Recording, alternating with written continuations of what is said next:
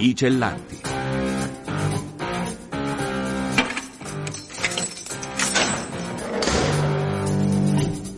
Liberi di raccontare storie dal carcere.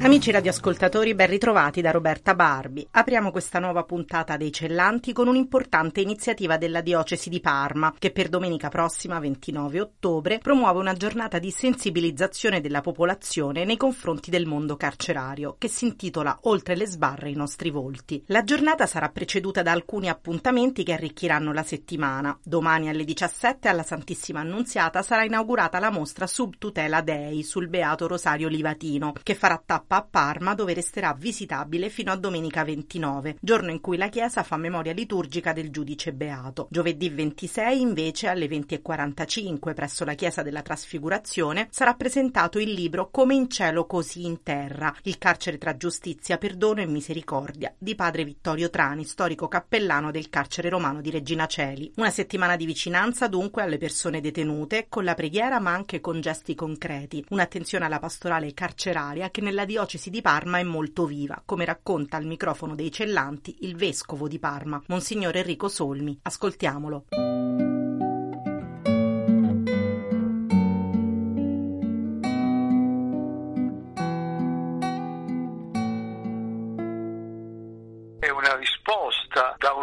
Ad una giusta sollecitazione di interessare la comunità cristiana al mondo delle carceri, ma nasce anche come una continuazione naturale di un'attenzione al mondo carcerario che abbiamo all'interno della nostra diocesi. Parma ha un carcere significativo, siamo sulle mille persone, dal punto di vista anche della sicurezza. La giornata è preceduta da altri due appuntamenti importanti che vogliamo segnalare.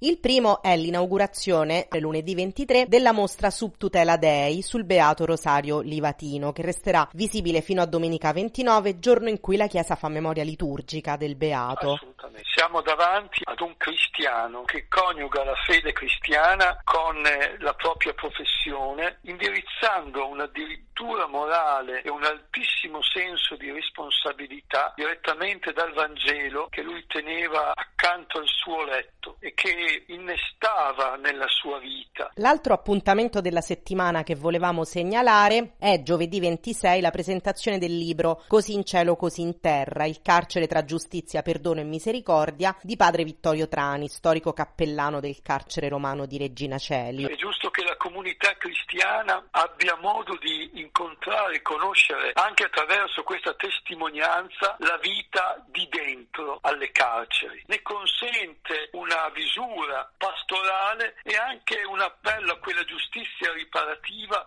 che vediamo essere attesa in tante situazioni. Poi sarà portata in una scuola, perché è importante che i giovani conoscano questa vita e come questa vita sia vissuta purtroppo da tanti loro coetanei. Questa settimana di eventi dedicati al carcere vuole essere anche un invito a pregare e a mettere in atto gesti concreti verso i nostri fratelli reclusi. È la via migliore per una sensibilizzazione, per mettere questi fratelli e queste sorelle all'interno della comunità cristiana è appunto la preghiera. È capace di superare le sbarre, di entrare nei cuori ed è anche capace di formulare una comunità cristiana attenta a chi ha vissuto esperienze difficili, anche a chi è colpevole, ma vive un percorso di maturazione, di espiazione e di crescita. Ci sono iniziative che vengono fatte in carcere che tracimano nella comunità cristiana. Penso al pane libero e solidale che attraverso la Caritas consente a alcuni detenuti di confezionare del pane che poi va alla mensa dei poveri e anche le ostie. Quindi gesti concreti che in questo caso vengono dal carcere ma che arrivano anche al carcere con attenzione proprio ad una fraternità che diventi aiuto, sostegno. Questo va dagli indumenti medicamenti, alle medicine e anche a quei piccoli generi di conforto che sono importanti. La Chiesa attraverso la pastorale carceraria con tutte le sue figure di riferimento, dai cappellani alle suore, ai vescovi, ai molti sacerdoti volontari, la Chiesa fa molto per il carcere, ma cos'altro si potrebbe fare di più secondo lei? Un servizio importante importante che la Chiesa è chiamata a fare nei confronti del carcere è per così dire un lavoro di retrovia e parlo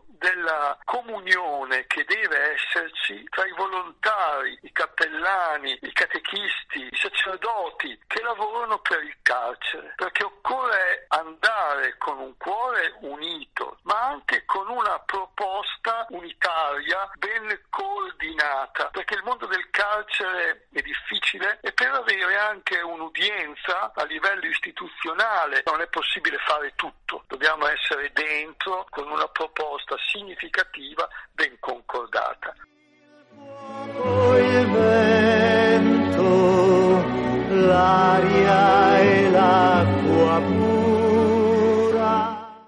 e andiamo a Santa Maria Capua Vetere in provincia di Caserta dove c'è una casa circondariale purtroppo nota al grande pubblico per la rivolta avvenuta nel corso del primo lockdown nell'aprile 2020 e per i pestaggi che ne seguirono. Ma l'istituto di pena in questione non è solo questo, anzi è una struttura che offre molto ai detenuti, soprattutto nell'ambito del reinserimento lavorativo. Qualche mese fa, ad esempio, era stata avviata la produzione di camicie destinate alle guardie carcerarie all'interno del laboratorio di sartoria nel reparto maschile, grazie all'azienda Isaia che ha anche offerto a uno dei detenuti partecipanti uno stage. Oggi una nuova collaborazione è stata intrapresa con un altro marchio storico del settore sartoriale, Marinella, simbolo del Made in Italy, grazie al quale nella sezione femminile del carcere saranno prodotte le cravatte blu destinate sempre alla polizia penitenziaria. Ci racconta tutto questo e molto altro la direttrice dell'istituto, la dottoressa Donatella Rotundo.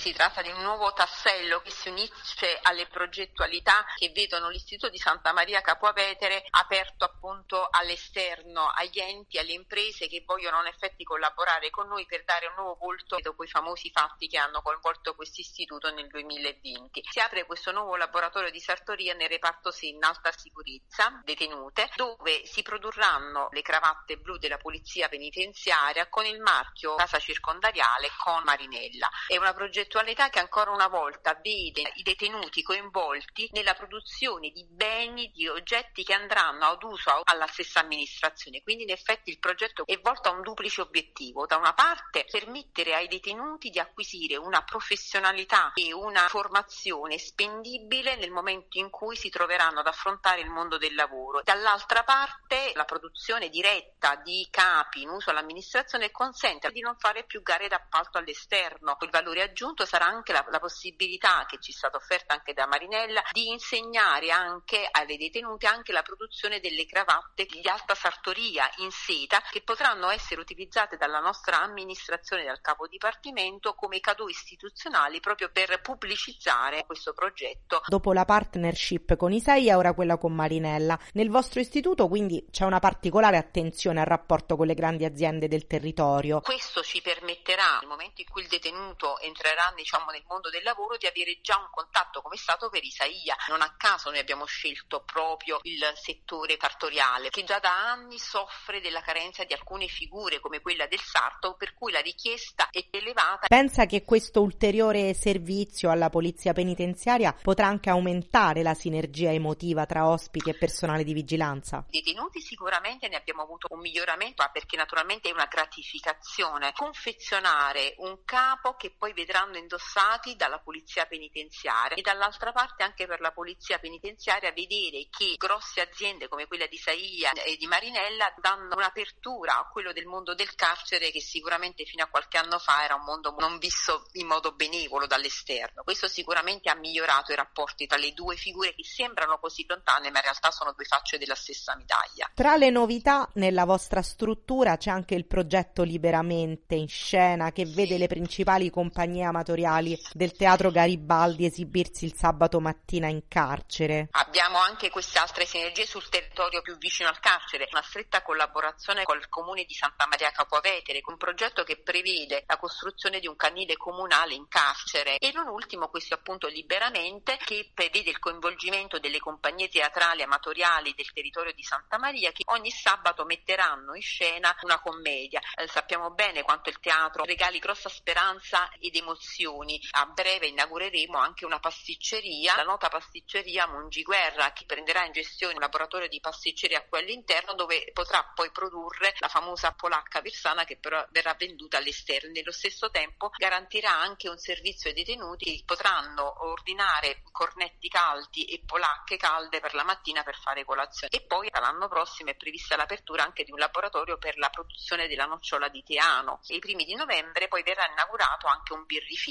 Il recupero delle persone attraverso il lavoro e la cultura, possiamo dire che queste sono le due parole chiave della sua missione come direttrice di carcere? L'ordinamento penitenziario parla di trattamento rieducativo come appunto come obiettivo della pena, ma ritengo che due siano gli elementi fondamentali. Da una parte ci vuole sempre la presenza della famiglia, dall'altra parte sicuramente il lavoro.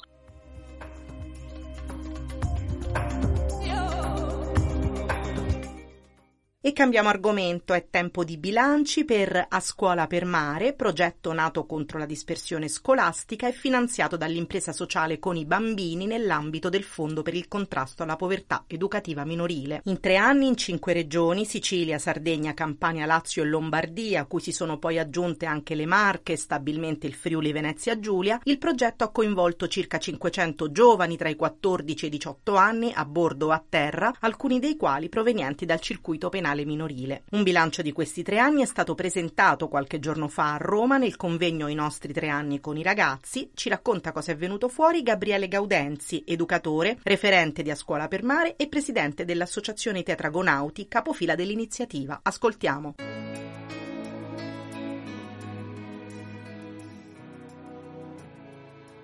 Il bilancio è, per quanto mi riguarda e ci riguarda sicuramente positivo. Noi abbiamo iniziato nel 2020 alla fine del primo lockdown e quindi ci siamo trovati subito in condizioni che nessuno di noi si poteva immaginare si realizzassero. Le 500 persone che abbiamo coinvolto sicuramente in modi diversi, non tutti solo in navigazione, alcuni con i moduli territoriali, devo dire sì, sono un numero importante noi siamo che abbiamo fatto sicuramente. L'organizzazione che ha previsto in ogni regione dei partner territoriali è stato l'asso nella manica che, abbiamo potuto realizzare perché sicuramente il lavoro di preparazione, di selezione dei ragazzi, di preparazione per le navigazioni di 100 e 85 giorni, no? perché di questo stiamo parlando. Il lavoro degli educatori sui territori è stato fondamentale sia nella fase pre che nella fase post navigazione perché quando i ragazzi tornano dopo un'esperienza così è importante sostenerli nel loro percorso di cambiamento e questo è stato fatto. Focalizzandoci sui ragazzi in messa alla prova, i dati ci dicono che dopo questa esperienza l'85% ha portato a termine il proprio percorso e il 90% di questi con esito positivo. Noi siamo molto contenti, direi che anche i servizi che ci hanno mandato i ragazzi hanno riconosciuto questa esperienza come un'esperienza significativa per loro, tanto che ora stiamo cercando di accreditare questo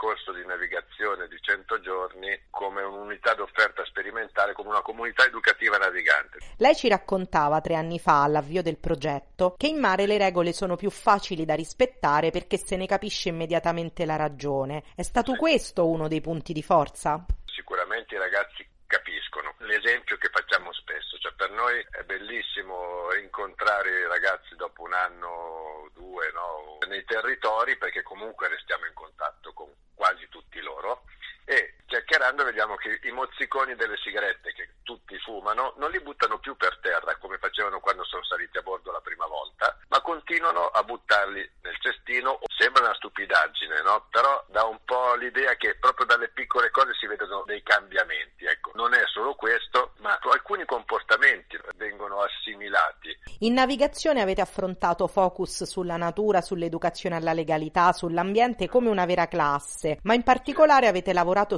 sull'inclusione attraverso un periodo di integrazione con persone con disabilità. Come è andata? Oh, questo è sempre fonte di grandi, grandi emozioni e soddisfazione per noi che lo facciamo da tanti anni, per i ragazzi che partecipano, per i ragazzi con disabilità che diciamo salgono a bordo e si integrano con questo equipaggio particolare. Noi abbiamo avuto sia persone con disabilità intellettivo-relazionali che adolescenti, questo è stato particolarmente toccante, con problemi di ipovisione e cecità. Con tutti devo dire il lavoro di riconoscimento dell'altro come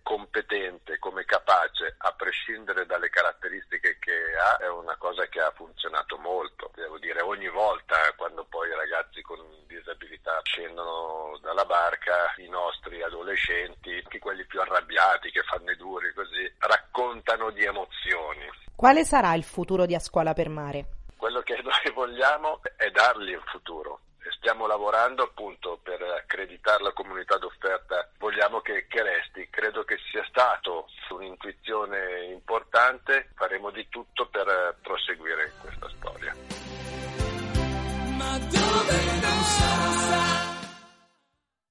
mostri ci somigliano è il titolo del documentario di Mattia Mura e Chiara Migliorini che tratta il tema dell'abuso di potere da cui derivano direttamente la violenza nelle carceri e il disagio della società. Vincitore del primo premio al Center for Media and Celebrity Studies Wall of Fame Film Festival di Lisbona, il docufilm nasce dall'omonimo spettacolo andato in scena in molte parti d'Italia tra il 2018 e il 2019. Ci racconta tutto Chiara Migliorini, autrice e regista dello spettacolo da cui è tratto il film.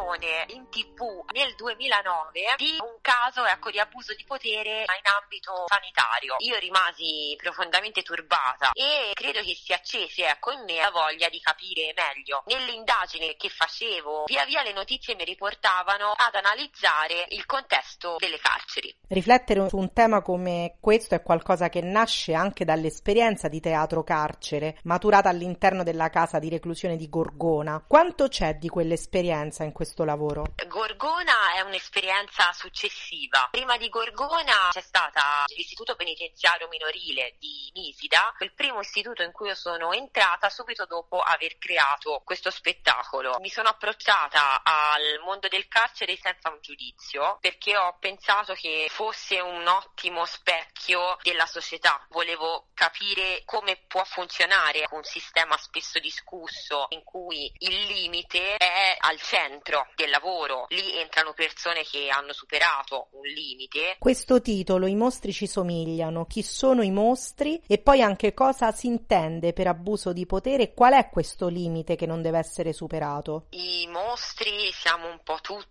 ma questo non significa che tutti siamo potenziali criminali, assassini, eccetera. Credo che all'interno dell'essere umano ci sia una parte oscura e bisognerebbe non aver paura di parlarne. Se ne parlassimo di più, forse certi limiti ecco, sarebbero più chiari. Per abuso di potere per me è proprio l'approfittarsi di un ruolo, ruoli politici, ruoli di singoli cittadini. Quali sono secondo lei i rischi che si corrono a banalizzare il male ma anche a non voler affrontare il lato oscuro che è dentro ognuno di noi? Il rischio che si corre è quello che stiamo vivendo in questi giorni, lasciare alla rabbia tutto lo spazio possibile e immaginabile, espressa in vari modi, dai social, per strada, credendo appunto che ci siano i mostri da una parte, gli angeli dall'altra. L'altro rischio è quello che si perderebbe tutto il, il, senso del concetto di responsabilità. Il rapporto tra dentro e fuori il carcere è da sempre complesso, intriso di pregiudizi e di vissuti personali. Nei mostri ci somigliano si tratta anche il tema di quanto questo sia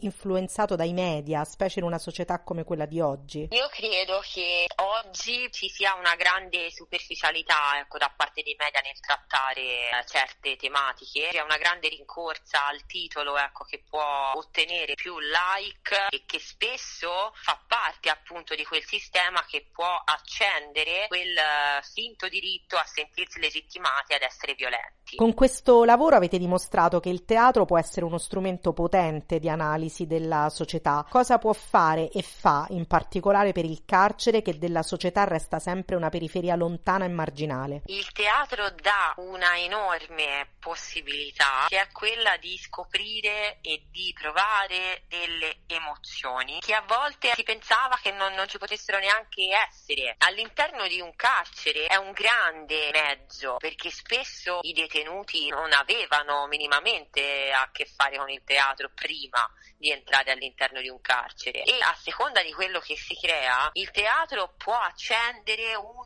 senso di coinvolgimento e un senso di passione è quello che può non solo motivare a muoversi nel mondo ma può anche far scoprire ecco nuovi modi delle alternative ecco rispetto a quello che una persona pensava prima.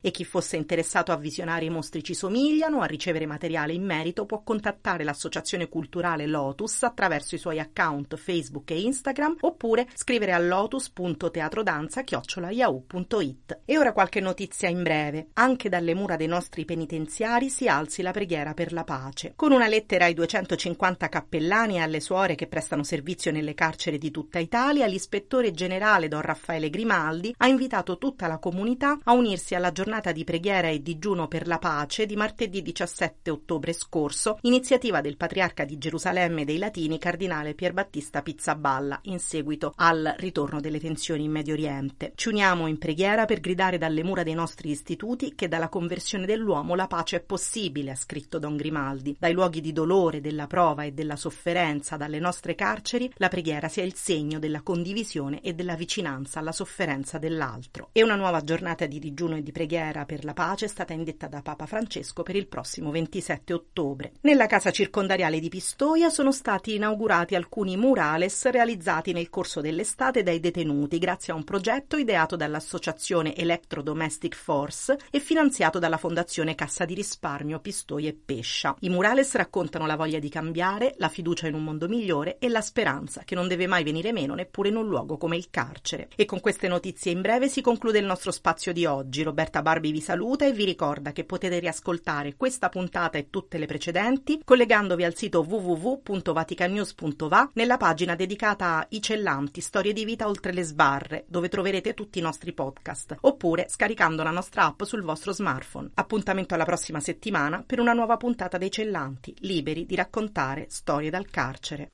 I Cellanti.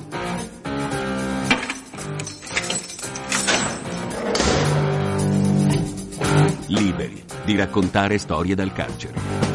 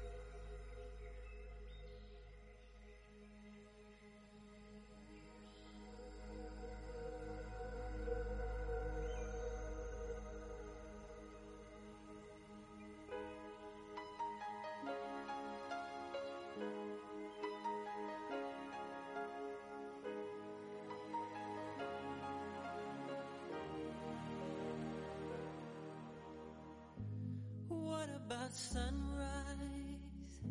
What about rain? What about all the things that you said we were to gain? What about killing fears? Is there a time? What about all the things that you said was yours and mine? Did you ever stop to notice all the blood we shed before? Did you ever stop to notice this crying earth, this weeping shore? I,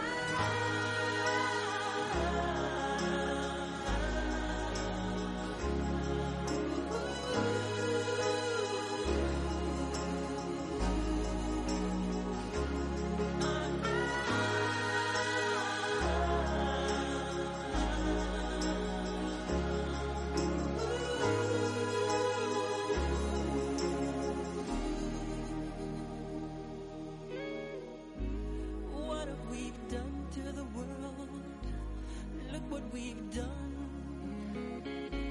What about all the peace that you pledged your only son? What about flowering fields? Is there a time? What about all the dreams that you said was yours and mine? Did you ever stop to notice all the children dead from war? Did you ever stop to notice this crying earth, this weeping